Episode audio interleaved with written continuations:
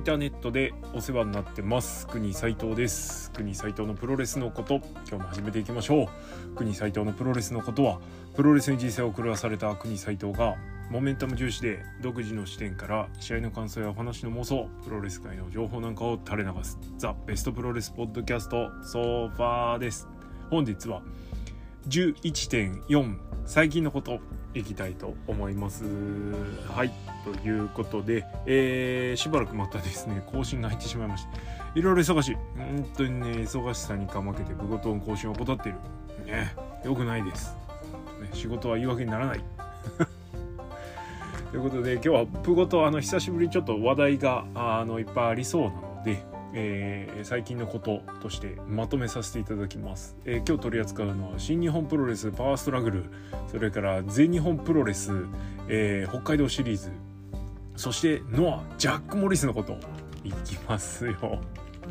はい、えー、じゃあもう順番に勝たしていきましょうかね、えー、まずは新日本プロレスパワーストラグルです、えー、本日、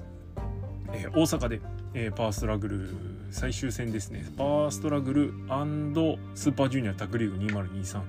えー、のファイナルですね。が行われます、えー、パワーストラグル、えー、やって1個前にデストラクションやってパワーストラグルやって。で残るはスーパージュ、えーと、スワールドタッグリーグか。えー、を残すのみと。年内シリーズもね、えー、というところで日本プロレスも佳境に迫っております、えー、そんな中ですね。あの一世代前っても言っちゃってもいいのかな。えー、岡田とか。棚橋とかを、えー、メインイベントに据えずに、えー、新しい世代が、えー、こうシリーズを引っ張っているデストラクションもそうです、えー、このパワーストラグルもそうなんですけれどもというのはいなんつうかこう意外とこうスムーズにというかしれっとというかもしかしたら観客動員とかね少しマイナス面で影響あるかもしれないですけれどもあのバトンをですねこううまいことを受け渡してる。でもってベテラン選手というかまあ岡田がベテランかどうかちょっとあれですけどまあでもあの長いことトップを張っていた選手たちが少しずつですねお休みローテを組めるようになってきている。もしくは海外に行って新日本プロレスを売ってるっていうのができてるのが結構あのうまいことやってんなという印象ですね。はい。えー、てな感じでパワーストラグルえ軽く、えーとカード舐めていきましょう。これダークマッチなのかなフロンティアゾーンボルチンオレックザ DKC 田口竜介えー、バーサス望月ジュニア加藤これ何ヨシテルでストロングマシンジェイトドラゲーゼが参戦します、えー、で第1試合、えー、オスカー・ラベ中島優斗これずっとこのシリーズこの2人タッグやってますね。でもう1人あの野毛扱いじゃないのかもしれないですけど実質ヤングライオンみたいなカルム・ニューマン、えー、ジェフ・コブ。第一ですか。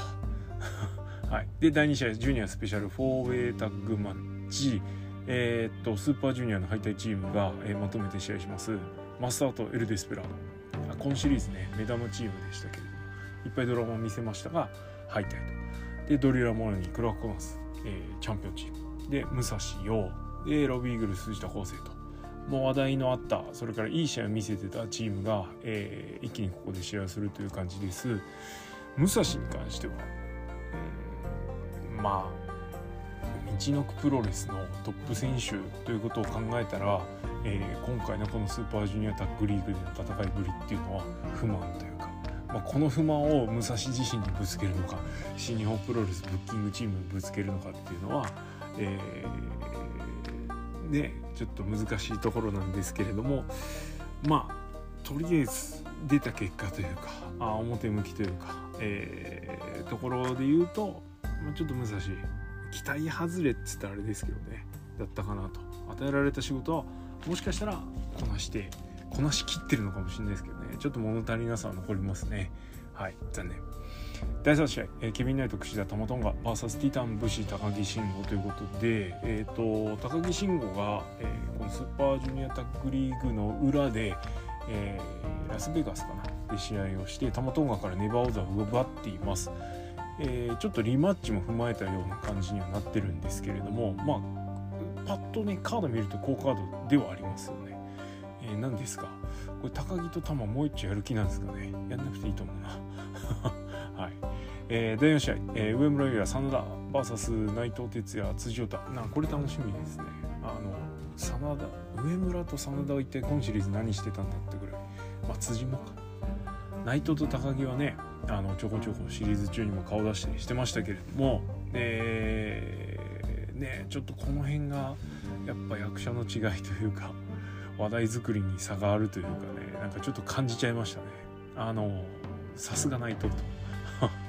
いうとこです。はい。第5試合、えー、タンガロアデビッド・フィンレイ。シングルマッチですね。これは何タマに負けてロアとフィンレイがシングル。タマに負けたフィンレイがロアとシングルマッチやるっていうのはね。タマともう一丁なのか。なんかあのリービングガイズ的な話なのかっていうのはちょっと気になっちゃいますね。これどういうマッチメイクなんでしょうね。あ因縁があったのは知ってますけどね。なんでそうなった？なるっていう。はい。そして第6試合。これは豪華ですね。ここになんと来たジョン・モクスリー VS グレート・オカン。えー、っとオスプレイとあ違う。オスプレイじゃねえや。えー、あいいのか。翔太とオスプレイがやるから、えー、モクスリーと王冠がやるっていう組み合わせなんですけどね。これはなんか急転直下で決まったカードの割には美味しいというか、まあ、こういうのをねこういう点を後で線にねつなげていけるかどうかっていうのは、まあ、グレートオカンそれから新日本プロレスの腕の見せ所だと思うんですけど。はい。そんな第6試合です。で第7試合 NEVER無差別級6人タッグ、えー、両国では、えー、マッチ・オブ・ザ・ナイト級の試合を見せた、えー、チャンピオンチーム岡田棚橋石井に、えー、挑戦するのが、えー、TMDK ザックマイキーシェインです。ザックがベルト持ってるからねなかなかこう TBO と持ってるんで、えー、王座奪取というのはあの期待しにくいシステム的に期待しにくい部分あるんですけれどもうんそれはさておき岡田棚橋石まあ正直こんなチームにこんなこんな人たちって言ったらあれですかこのレベルの人たちにレバー6人択いさせないでよって思っちゃうんだけれどもいい試合するからしょうがないみたいなね あ6人タッグでもあんだけ出力上げられるんだったらねえって思っちゃいますよね。あのネバー6人タッグも6人タッグだけれどもタイトルマッチだから出力が上がるっていう理屈わかるんですけどじゃあ普段の6人タッグ何なんだよって。ちょっと思っちゃうぐらいね差があるんでちょっと頼みますねほんとね。はい。えー、まあこの試合はあの余計なこと言わないでもね、えー、期待の一戦になると思います。ちょっとねこれ TMDK でも頑張ってほしいな。はいと思います。そして第8試合、えー、セミ前です。スーパージュニアタッグリーグ2023優勝決定戦。えー、この優勝決定戦がセミ前メインじゃないことに文句言ってらっしゃる方がですね、参見されたんですけど、これ毎年ですね、えー、シリーズ頑張ってきたのに、まあ、なんですけどね。もう別にこれがメインにならないのはいつものことじゃないですかって感じで、はい、そんな取り沙汰すことでもないかなと、えー、メインじゃなくても面白いすればいい試合をすれば良いというだけの話だと思いますしね。でしかもこの人たちの期待ができる。ということでフランシスコ・アキラ TJPVS 金丸義信賞、えー、この日イービル陸統合は試合がないので、まあ、ここで大活躍すると思われます。えー、ここでガッとボルテージ上げてあと2つの試合残り2つ後ろ2つの試合がかなり、あのー、がっちりとした試合で盛り上がることが間違いないのでここはねちょっと変わり種でいくって感じですかね。まあアキラ TJP は言わずもかなで金丸翔は、えー、ハウス・オブ・トーチャー使いのではあるんですが要所要所でうまさを見せているので金丸のおかげなんですかねこれね。はい。えー、普通にねあの見れるタッグチームにはなってると思いますからはい。えー、まあ、オスプレイが出てきたりオカンが出てきたりっていうわけにはいかないかもしれないですけど第一でねコブが試合してるんでちょっとコブ無双 裏で期待しつつ、キャッチつつ頑張るモードで見ればいいんじゃないですかね。はい、第9試合。第9試合セミファイナル。IWGP ジュニアヘビー級選手権、えー、チャンピオン高橋宏夢 VS チャレンジャー石森大志、えー、高橋宏夢7度目の防衛戦です。いやあのー、防衛記録前提で高橋宏夢を見てるとこれ当分続くんだろうな。長えなとか思っちゃうわけなんですけれども意外となんとかなるというかもう7回来ちゃいましたね。7でしょこれでドームで8回目でしょ UB で9旗揚げ記念で10 両国で11みたいな。結構いけますね、もう一踏ん張り。何がだとはいええー、チャレンジャー石森大治、え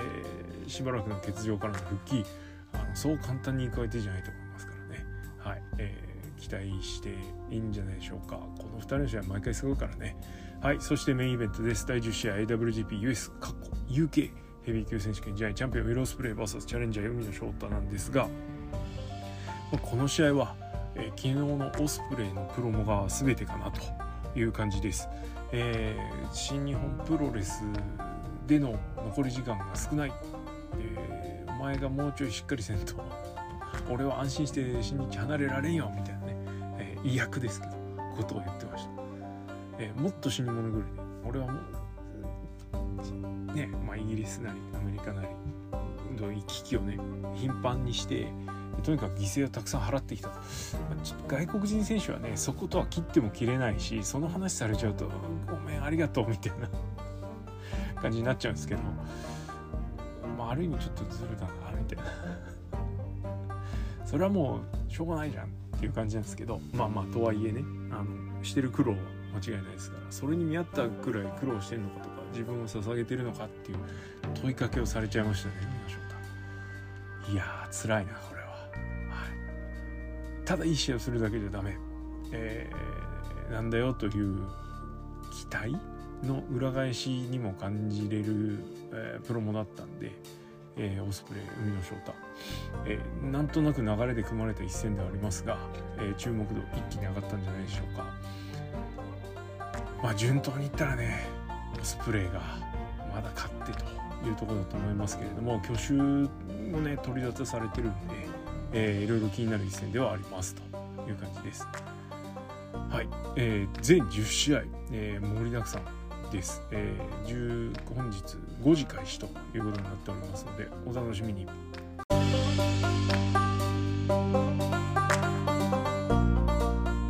続きましては全日本プロレスの話題いきましょう全日本プロレスは11.5北海道シリーズ、えー、札幌で、えー、昼夜、えー、ダブルヘッダー講義を行いますえここが非常に注目の、え大会となっているということで、え軽く見ておきましょう。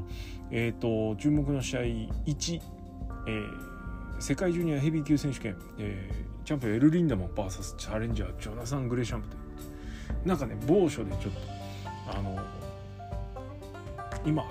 外国人レスラーは自費渡航っていうねなんかちょっと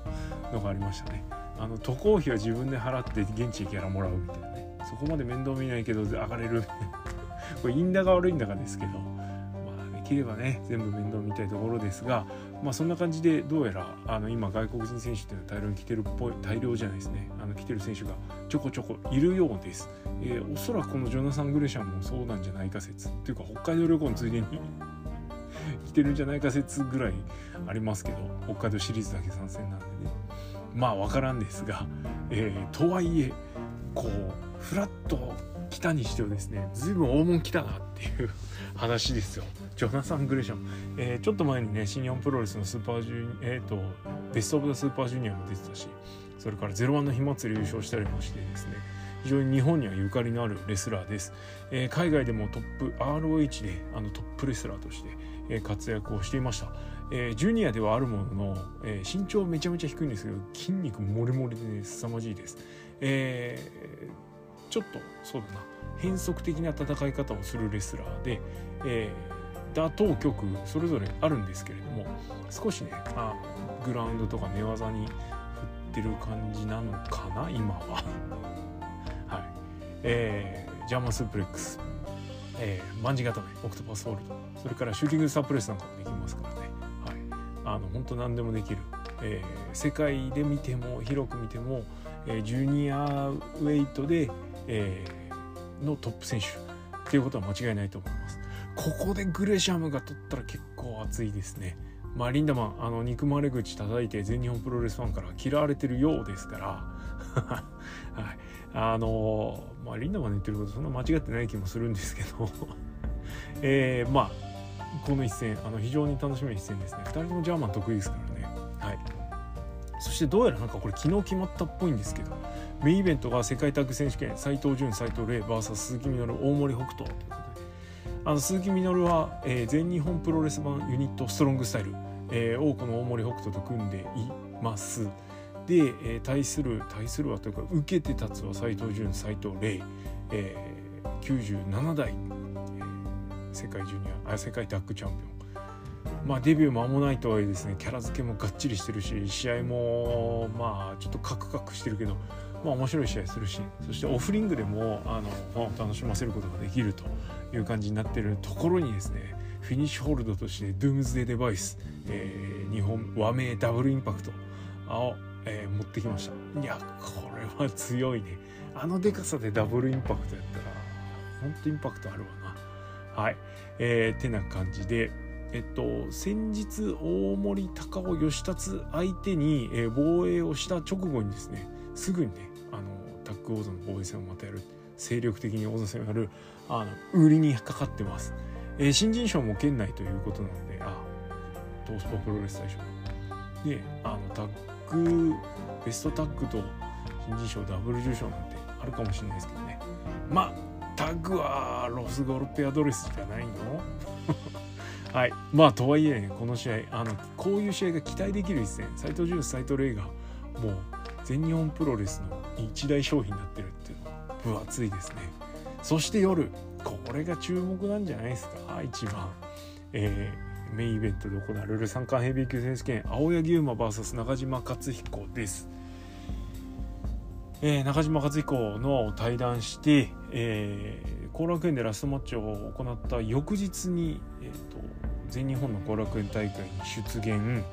で、えー、宮原健人を花束でぶん殴るというね。ザ・健介オフィスみたいな感じだったんですけれども、えー、できればね宮原健人が勝って宮原健人に挑戦したかったという意思だったと思いますがとはいえ全日本プロレス3冠ヘビー級ベルトには興味があるということで青柳馬あの事務所に殴り込んで3冠ヘビー級チャンピオンシップに挑戦を表明すると。えただ青柳優馬っていう何て言うかなチャンピオンというものよりは、うん、照準が定まってるのがベルトの方で、うん、ここねちょっと青柳優馬ファンというか全日本プロレスファンからしたらなめんなよっていう気になるんだと思います。中島和彦は全日本プロレス所属とかというわけではなくうんグッズ販売の展開を見るにつけもつけてもちょっとフリーでねちょっとやっていくんじゃないの？あってな気がしております。えかつての天竜源一郎とか高山義郎みたいなフリーの大物選手みたいな感じで日本プロレスマットを荒らし回るんだったらそれはそれで楽しみな存在だしやっぱりグランドスラムね、デビューのことからかデビューした時のことから考えてもグランドスラムを達成できる候補選手の一人でもあると思いますから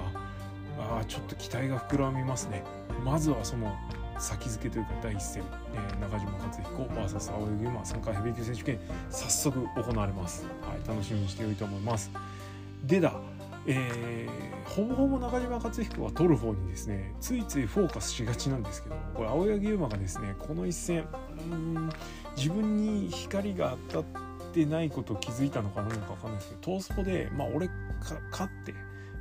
そしたらお前中島克彦と宮原健人でタッグ組んで最強タッグリーグ出ろと。俺はタッグリーグ休むからって言いましたね。いやこれは素晴らしい提案ですね。いやまあまあ中島勝でしょぐらい思ってますけど。もう思ってるけど、まあ、単純に試合が楽しみですよ。今の青柳と勝彦の試合っていうのは。あまあなんだけれども勝彦勝つべよぐらい思ってるわけでそこにね青柳が「え青柳勝った方が面白いじゃん」っていう話題を提供してきたっていうところ。さすがですねこの辺は。青柳馬節炸裂してます、えー、これによりですね少し青柳馬に勝ってほしい気が 強くなったのでこれまたあの追加要素があってちょっとこういう使い方も上手くなってますね。この前あの世界用にねあの物申しましたけれども、あ、それはそれとして、はい、あのドメスティックなあドメスティックっていうとちょっと言い方悪い、まあ、国内でねあの面白い試合を見せてくれるっていうのもいいことだと思いますから。ついすぐね海外とか外とか言いがちですけど、まあ日本国民としてはね国内でいい試合見せてくれるのが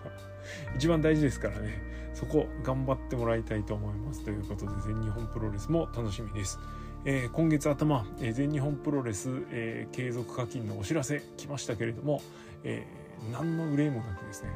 有無分かっておると。今月は苦しゅうないという感じで快くですね継続をしましたよ、全日本も面白くなるといいですね勝彦参戦で。はい。てな感じです。全日本プロレスの題。以上。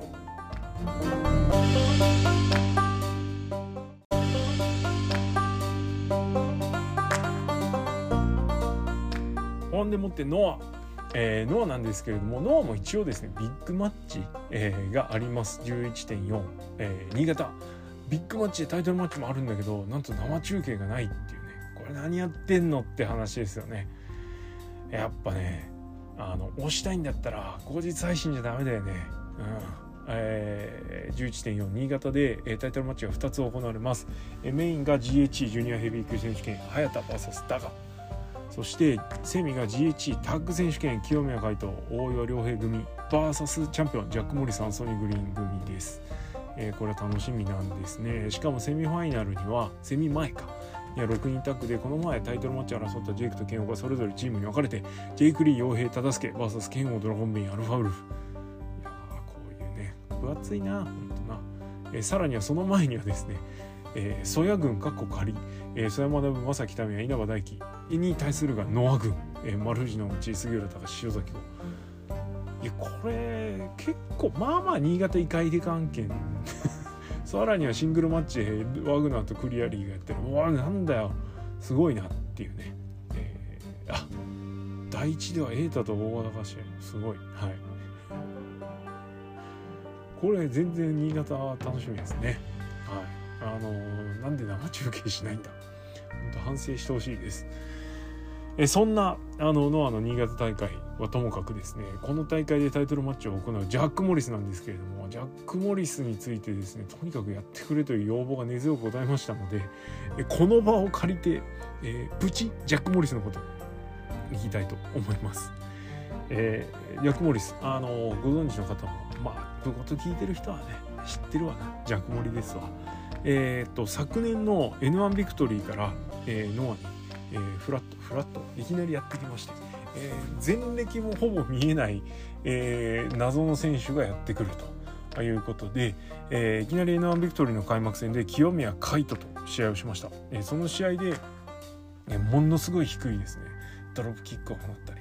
えー、そして最後はですねタイガードライバーで清宮海斗を葬ったりと。あれ？何この人って。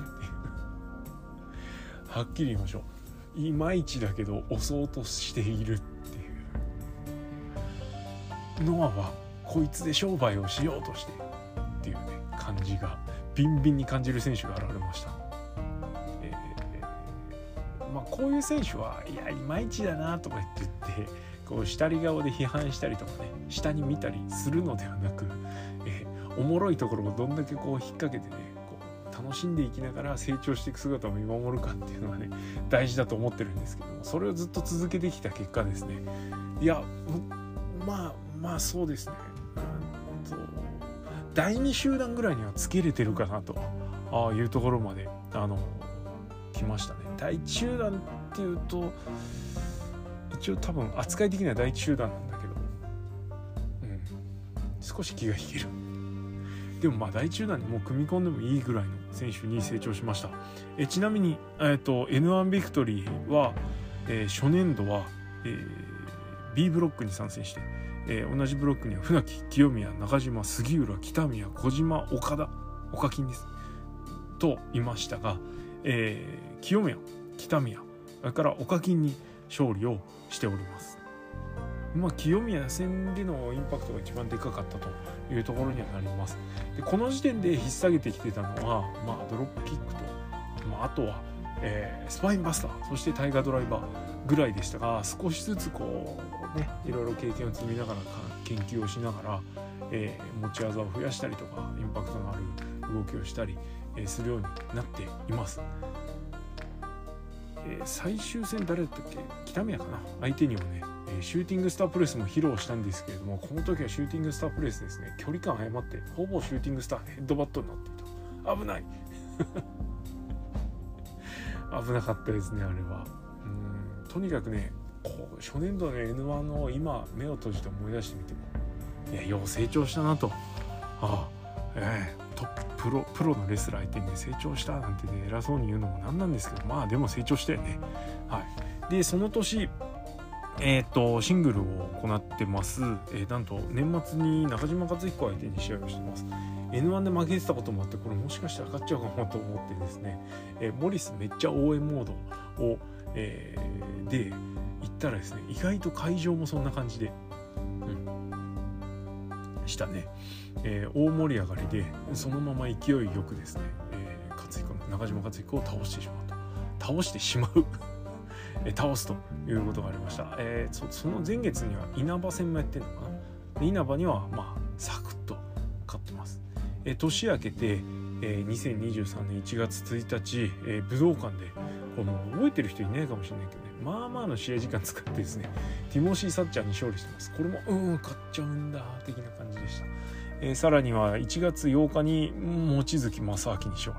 利、えー、さらに1月9日翌日には谷口周平に勝利と。いうことでしっかりとですねこう積み上げ積み上げで、えー、2023年の2月12日、えー、大阪では、えー、なんと清宮海斗の GH タイトルに挑戦しました、えー、岡田戦前ということもあってね、まあ、清宮勝米ぐらいの感じだったんですけれども、えー、半年前1121119そうですね半年前の参戦から考えたら随分この時点でも成長した感。見せつけてたかなというふうに思います。えこの時には、えー、グッドルッキングガイズ入り正月にしてまして、えー、ジェイク率いるね。でグッドルッキング2っていうあのまあブサイクへの膝蹴りみたいなのをね使ったりとかあと勝手にそう呼んでるんですけどジャックフライフロー。あーフロックスプラッシュですね。これっていうかねジャックモリねジャックフライフローフィニッシュにした方がいいんじゃないですかってぐらいほんとフロッグスプラッシュもめっちゃ高くて綺麗なんですよねフォーム本当になんならジャグモリの一番いい技。ぐらい思うんですけど、まあ、そんなのも使いつつはい。えー、タイトル挑戦しました。惜しくも敗れるという形でした。まあまあいい試合でしたね。まあまあなんですけど残念ながら、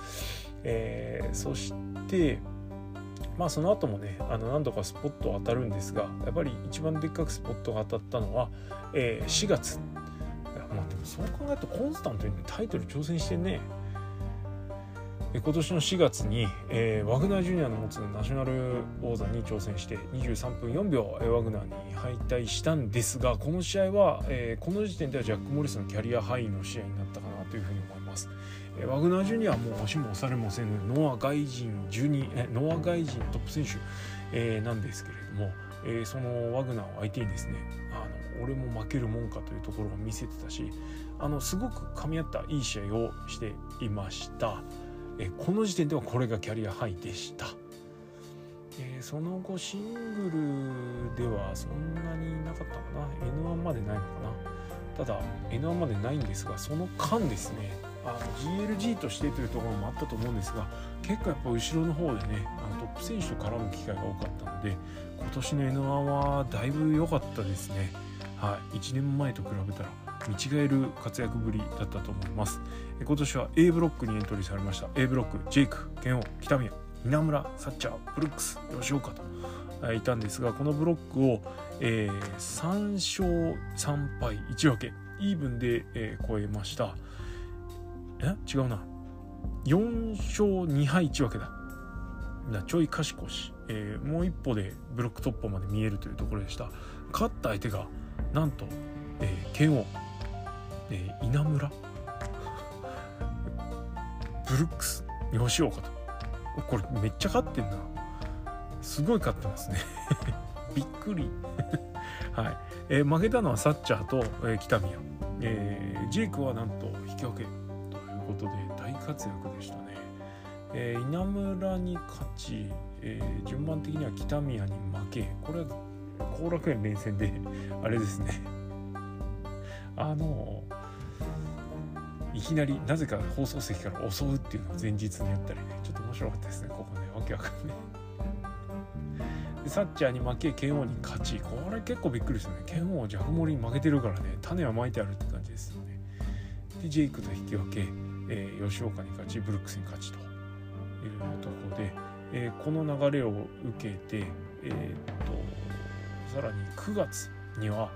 えー、GLG アンソニー・グリーン AG と組んで、えレアルサクソン・ハクスリーティモシー・サッチャーと、えタイトルマッチを行いました、えー、もう GLG 勝てモードでですねめっちゃ現地で応援したんで、えー、17分38秒、えタイトル移動して「いやこの試合マッチオブザやつだ。もうめちゃめちゃ楽しかった。面白かった」って言ってたんだけどゲージマッチとかで見ると意外と点数低いみたいな。いや当てになんないですね。えー、てな感じであのタッグタイトルを、え、まずはファーストタイトル獲得しました。AG もねあの同時にこれがファーストタイトルという、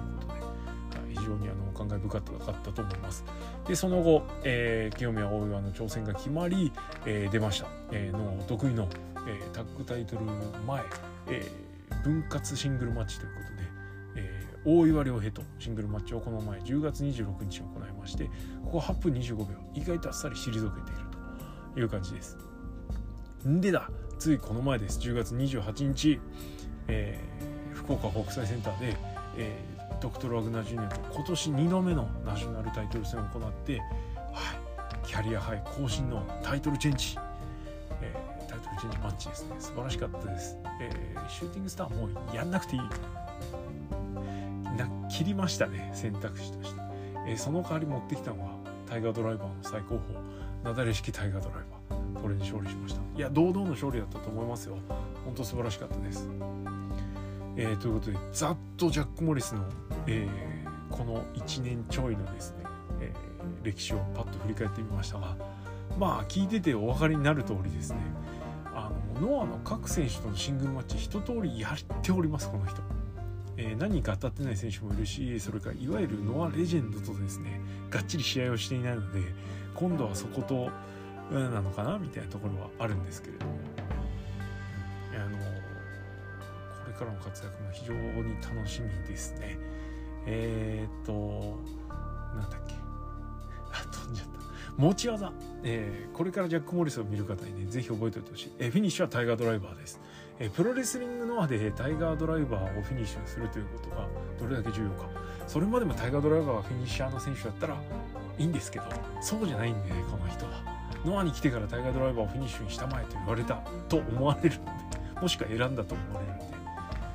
そんだけ重要な選手ということです。ちなみにあの2つ名がサブライムエブリタイムということなんですがこのサブライムっていうのがね崇高なという意味があるようでいやもうノアやが。っちりノアです、はい。えーまあ、ワグナーに勝ったこともあるしあ勝ったこともあっていよいよノアトップ外人に上り詰めようかというところまで来てんじゃないですかねジャック・モリ来てますよ。はい。で技に戻ります、えー、タイガードライバーの1個前に挟む、えー、技としてえっとスパインバスターがあります。これまたジャック・モリスですね。フィニッシュ級になれるすごくいいスパインバスターを持ってます、えーまあ、スパインバスターいい選手はね いいよね。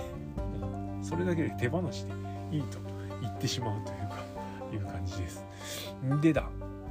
あとは、えー、さっき言ったグッドルッキングにブサイクへの膝蹴りみたいなモーションで繰り出す膝ですが、えー、ブサイクにと違って、え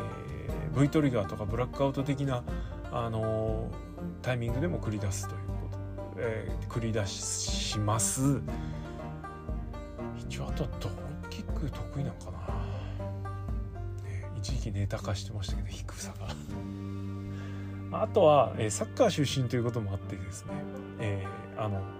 足相手に足をつかませてのあの円髄切りあるじゃないですか。あれが結構綺麗ですね。さすがのなんかサッカー選手みたいな ボレーシュートみたいな名前つけちゃえばいいのにってぐらい、はい、素晴らしく綺麗です。あとはジャック・フライフロー、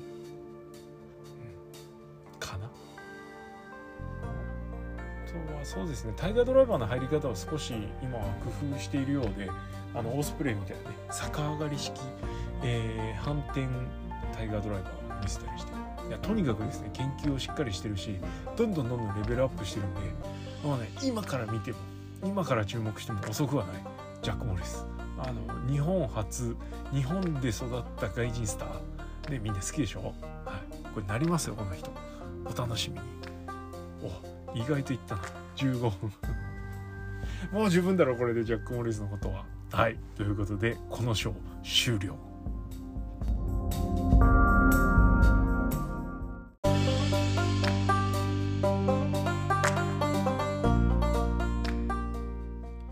最後お便り紹介。ちょっと純不動に、えー、なっちゃいますけれどもえー、っといきますね。えー、インターネット主に Spotify でお世話になっています。10.28ノア福岡大会大興奮しすぎてお腹が痛かったです。あ前回ノアを他人に進める際どんな部分が魅力だと思いますか？という質問をしましたがこっちはこっちは言わんと会場行けばいいんやというのが答えのような気がしてきました。まあそれですね。ところで今回決め技についてなんですがズバリ国さんは必殺技一つに絞るのがいい派ですか？それとも複数個必殺技希望の派ですか、えー、例えばレインメーカーデスティーノなどはあくまでバリエーションはあるけどあくまでえ？バリエーションはあるけどあくまで成長必殺技が最大級の決め技扱いとなっているパターンですがこの場合え成長必殺技を決めるまでどのような試合を構築していくかといった部分の楽しみはあると思います。対して KO のように PFS、エンリン、KO スペシャルと複数個持っているレスラーの場合いつ試合が決まるかわからないといったスリルが楽しめるのではないかと思います。実際今回のジェク戦もエンリンを交わされた時は終わったと一瞬を持ってしまいハラハラしてしまいました。起承転結のケツを唯一無二にするのかそれともバリエーションを持たせるかはそれぞれのレスラーの個性なので優劣をつけるわけではありませんがあくまで国さんの思考を教えてください。はい、えー、端的に答えます、えー、複数派です。えー、一つのこに絞ることで、えー、その技に向けての、えー、こう流れがねこう期待値が高まるというかいうのは確かにあるんです。あるんです、うん、なんですけれども、えー、逆に言うともう見慣れてくると、えー、どんなにインパクトの強い技が途中で出ても、えー、脇こそすれそれで試合が決まるとは思わないみたいなだから例えば、えー、デスティーノの前にあのコリエンド式ですごくドンピシャのタイミングが決まった。よっしゃこれで終わりだべ。ワンツーって言っても決まんないの分かってるじゃん。ね。だから決まったら逆にうわってなるし変なノッキング心のノッキングを起こすしね。俺はどっちかっていうと複数あってもしかしたらこれで決まることもあるよっていうのをね普段の工業とかで見せてもらえればいいかなと思います。え結局廃れるからあのちゃんと使わないと。えー、岡田のマネークリップがいい例でしょ、そんな感じです。なんでしっかりとうまく併用してあの、いつ終わるか分かんないから出してもらった方が試合は盛り上がるかなと思います。お次。あありがとうございます。お次、えー、清部は勝彦の対談どう思ってるんでしょうか。何もコメントしてくれないので分かりません。俺も分かりません。当たり前だろ。まあねそういうとこだよね。あのお話今自分のいるストーリーに関わってなくてもちょっとぐらい口出しといて熱場つけといた方がいいと思いますけどね。発信する場がないわけじゃないんですし。うん。いろいろあると思うんですけどちょっとなんかもったいねえな。はい。ありがとうございます。お次。プグッドイブニング。バリエーションが。ヒロムのアイアンマン王座毎日いろいろあってとても面白いですですが新日のツイッター過去現 X がかたくなに DDT のハッシュタグをつけないのが気になります。横一線に見られたくないとまだ思ってるのでしょうか。横一線見られたくないと思ってるのは棚橋で、はい、見下しているのは新日本プロレス。そういうことを言ってるわけない。いやでもねつけろよって話ですよね。まあなんか日本のプロレスの盛り上げね自分とこだけじゃなくてみたいなマインドがあるというのを小耳に挟んだこともありますがだったらハッシュタグぐらいつけてやれよと思いますよね。はい。ありがとうございます。じゃあポンポン教育ね。いくよ。お次、えー、国さんこんにちは。雨が降るたびに冬に近づいてきているような暗い気持ちになる今日この頃ですが体調を崩さぬようくれぐれもお体ご自愛ください。終わっちゃった。ありがとうございます。えさて、月末に社長が会社内でハロウィンの仮装をしてはしゃいでる様子が SNS で投稿されるなど、え絶好調ぶりが伺い知れる全日本プロレスですが、うなぎさやかの、えー、全日本プロレスは私の古文発言や大仁田の斎藤ブラザーズへの挑戦表明など小さい炎上していることをご存知でしょうか？私は大仁田が通常プロレスルールで勝彦の蹴りとビンターバーティカルスパイクを受け切ってくれるなら全日本で電流爆破やってもいいと思います、えー、勝彦と宮原のルーツは大仁田とも因縁がありますし、えー、勝彦と宮原で大仁田を根絶やしにしてほしいです。女子は尾崎真由美がいい味出してるので特に文句はありませんということで、はい、まずはあの小さい炎上してることは存じ上げております。まず全部で一丁噛みしますよ。あっていうかね日常がちょっとしんどくて忙しくてあのいちいちこう構ってられないみたいな感じにはなっちゃってるんですけどね。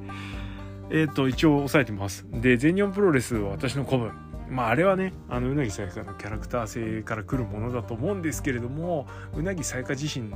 があのそこまで支持を得られてるレスラーじゃないのにこういうことを言うとえ切られちゃうというね典型的な例がね出てるかなと。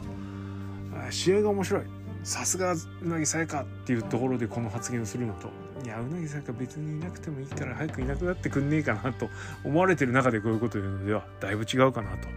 いうふうに思いますね。あちなみになんで全日本プロレスが古文になるかっていうとうなぎさやかの自主興行が自分個人では打てないから全日がサポートに回ったっていうことサポーテッドバイ AJPW になってるのを受けての発言ですね。まあ、社会人として見たらこんな失礼な話はないんですけどこの人社会人というかプロレスラーですからねこれでいいとは思いますけどけど心象は悪い。どう考えても悪いだろう、はい。ね、という感じです。お次、えー、で斎藤ブラザーの挑戦表明。まあいいんじゃない？これはいいと思います。むしろやった方がいい。今のうちに。で防衛回数1回プラスできるしね。で大仁田が通常プロレスルールでやってほしいっていうのはちょっとお門違いかなと思います。大仁田の通常ルールなんか別に見たくない、うん、やられるのが見たいだけでしょ。ね。はい。そんな感じです。ありがとうございます。えー、お次、えー、いつも楽しい配信ありがとうございます。とんでもございません、えー、遠い少年時代に、え、UK のというか高田のパンツプラスレガースタイルを目にしてめちゃんこかっこいいプロレスラーってかっこいいと感じて以来、え、プロレスの試合はもちろんですが選手の衣装に興味があって仕方ない男いわきというものです。毎度。えー、男いわきの男いわきさん皆さんご存知ですか？はい。あのななんつったらいいの？ほのぼの系？すごくあの なんかなんかこう優しい気持ちになれるね。男いわき名作劇場。みんな聞いてね。はい、えー、そんな男いわきさんからです、えー、ノアでも早田の片方だけ短パンスタイルが妙にかっこよかったり。藤田和幸が釣りパンの釣りの部分を外してフォームチェンジするのが面白かったり、えー、モハメド・ヨネがある時期から自分以外のパンタロン履きのレスラーを全ライバル全員ライバル視するほどパンタロンにこだわっているのが謎にかっこよかったりえー、照り焼きの両腕から白いヒートロッドが生えてきたりと、えー、選手の衣装に興味がつきません。国さんレスラーの衣装に関してこれは過去最高にかっこいい。この選手は試合スタイルに合った衣装を選んでいる、え、この選手は試合はいいのに衣装がひどい。こうしたらもっといいのに、えなど選手の衣装に関して思うことのところはありますでしょうか。どこかのタイミングでそういったお話が聞けたら嬉しいです。過去すでに取り扱っているテーマだったらすみません。ということで。これはね岩木さん。岩木さん。音岩ちゃん。あのこれはちょっとやらしてもらいます。まとまった回を、お楽しみに。人のねポッドキャストからもらった。案件で1回。ずるいですねグミサイトはい。ゲット。ありがとうございます。お次。えー、グニさんこんにちは。えー、ストレートに聞きます。新日の11.1のスーパージュニアタッグワトデスペ金丸翔のワトの通天閣ジャマーは3カウント入ってなかったと思いますか？私は何度見ても入っていると思いますし X を眺めても皆さん入っていると言われています。昔天山小島の IWGP 三冠ダブルタイトルで時間切れ間近の59分45秒。天山が脱水症状で動けなくなり小島の IWGP 奪還ダッシュを観戦した身としてはストーリーは理解するもの誰が見ても明らかに返せてない時はカウントを取ってその後臨機応変にストーリーを再考すればいいと思いますがいかがと思いますか？こういうレフリングが目立つ海のレフリーにはやっぱり翔太のタイトルマッチはさばいてほしくないです、えー、プロレスは一定の小的要素を見せながらもガチじゃないものをいかにガチに近く見せてファンを興奮させるかだと思います、うん、そういう意味ではノアの方がそれに近いですね。クイーンさんもその辺でノアを評価しているのではと思ったりしますということでありがとうございます。えまずえー、先端にあったあの通天閣ジャマン3入ってますねあれ完全に。入ってるか入ってないか問題じゃないですよね。あれ入ってますよ。入ってるんだけど入ってちゃいけなかったんですあそこで。もう言い切るわ、うん、だから入ってないことにしたんだけどあれキックアウトしないところを見るとおそらく足引っ張る予定だったんじゃねえのっていう。あいろいろねあるからね。あれですけど。まあ今年の新日本プロレスの一番のボッチャがボッチが出ましたね。ボッチャメイニア。やばかったですあれは。試合に勝敗に関わるボッチャはやっぱね良くないなと思いますよね。直接的に、最悪。まあでもあのスリーカウント取んないところで取っちゃったりとか っていうのはねタイガー服部もようやったりしてましたから。ミスター高橋とかね昔から、まあ、新日本プロレスならではみたいなところもありますけれども、ちょっとあれはずっこけですね。あの一部の人を興ざめさせるには十分のぼっちだと思います、でだあのノアがそうとかで新日がこうとかっていうのは特にないです。単純に試合を見ててあのぶつかり合いがあるからぶつかり合い度数が高いからあのノアの方が面白い、えー、から今はそっちを見ているというだけなのでこれはあのフィーリングだけの問題なんでそういうなんか、まあ、レフリーレッドシューズに関しては諦めてるんで文句は言いますけどしょうがねえじゃんあの人。で普段から肩見てカウントしないからそういうことも起きるわなっていう感じだし逆にあの3叩いてる時も全然肩ついてるかどうかチェックしないで3叩いてる時もあるからね。もう細かいツッコミ入れ出したらきれないから、まあ、もうそういうことだったと思って諦めておきましょう。はい。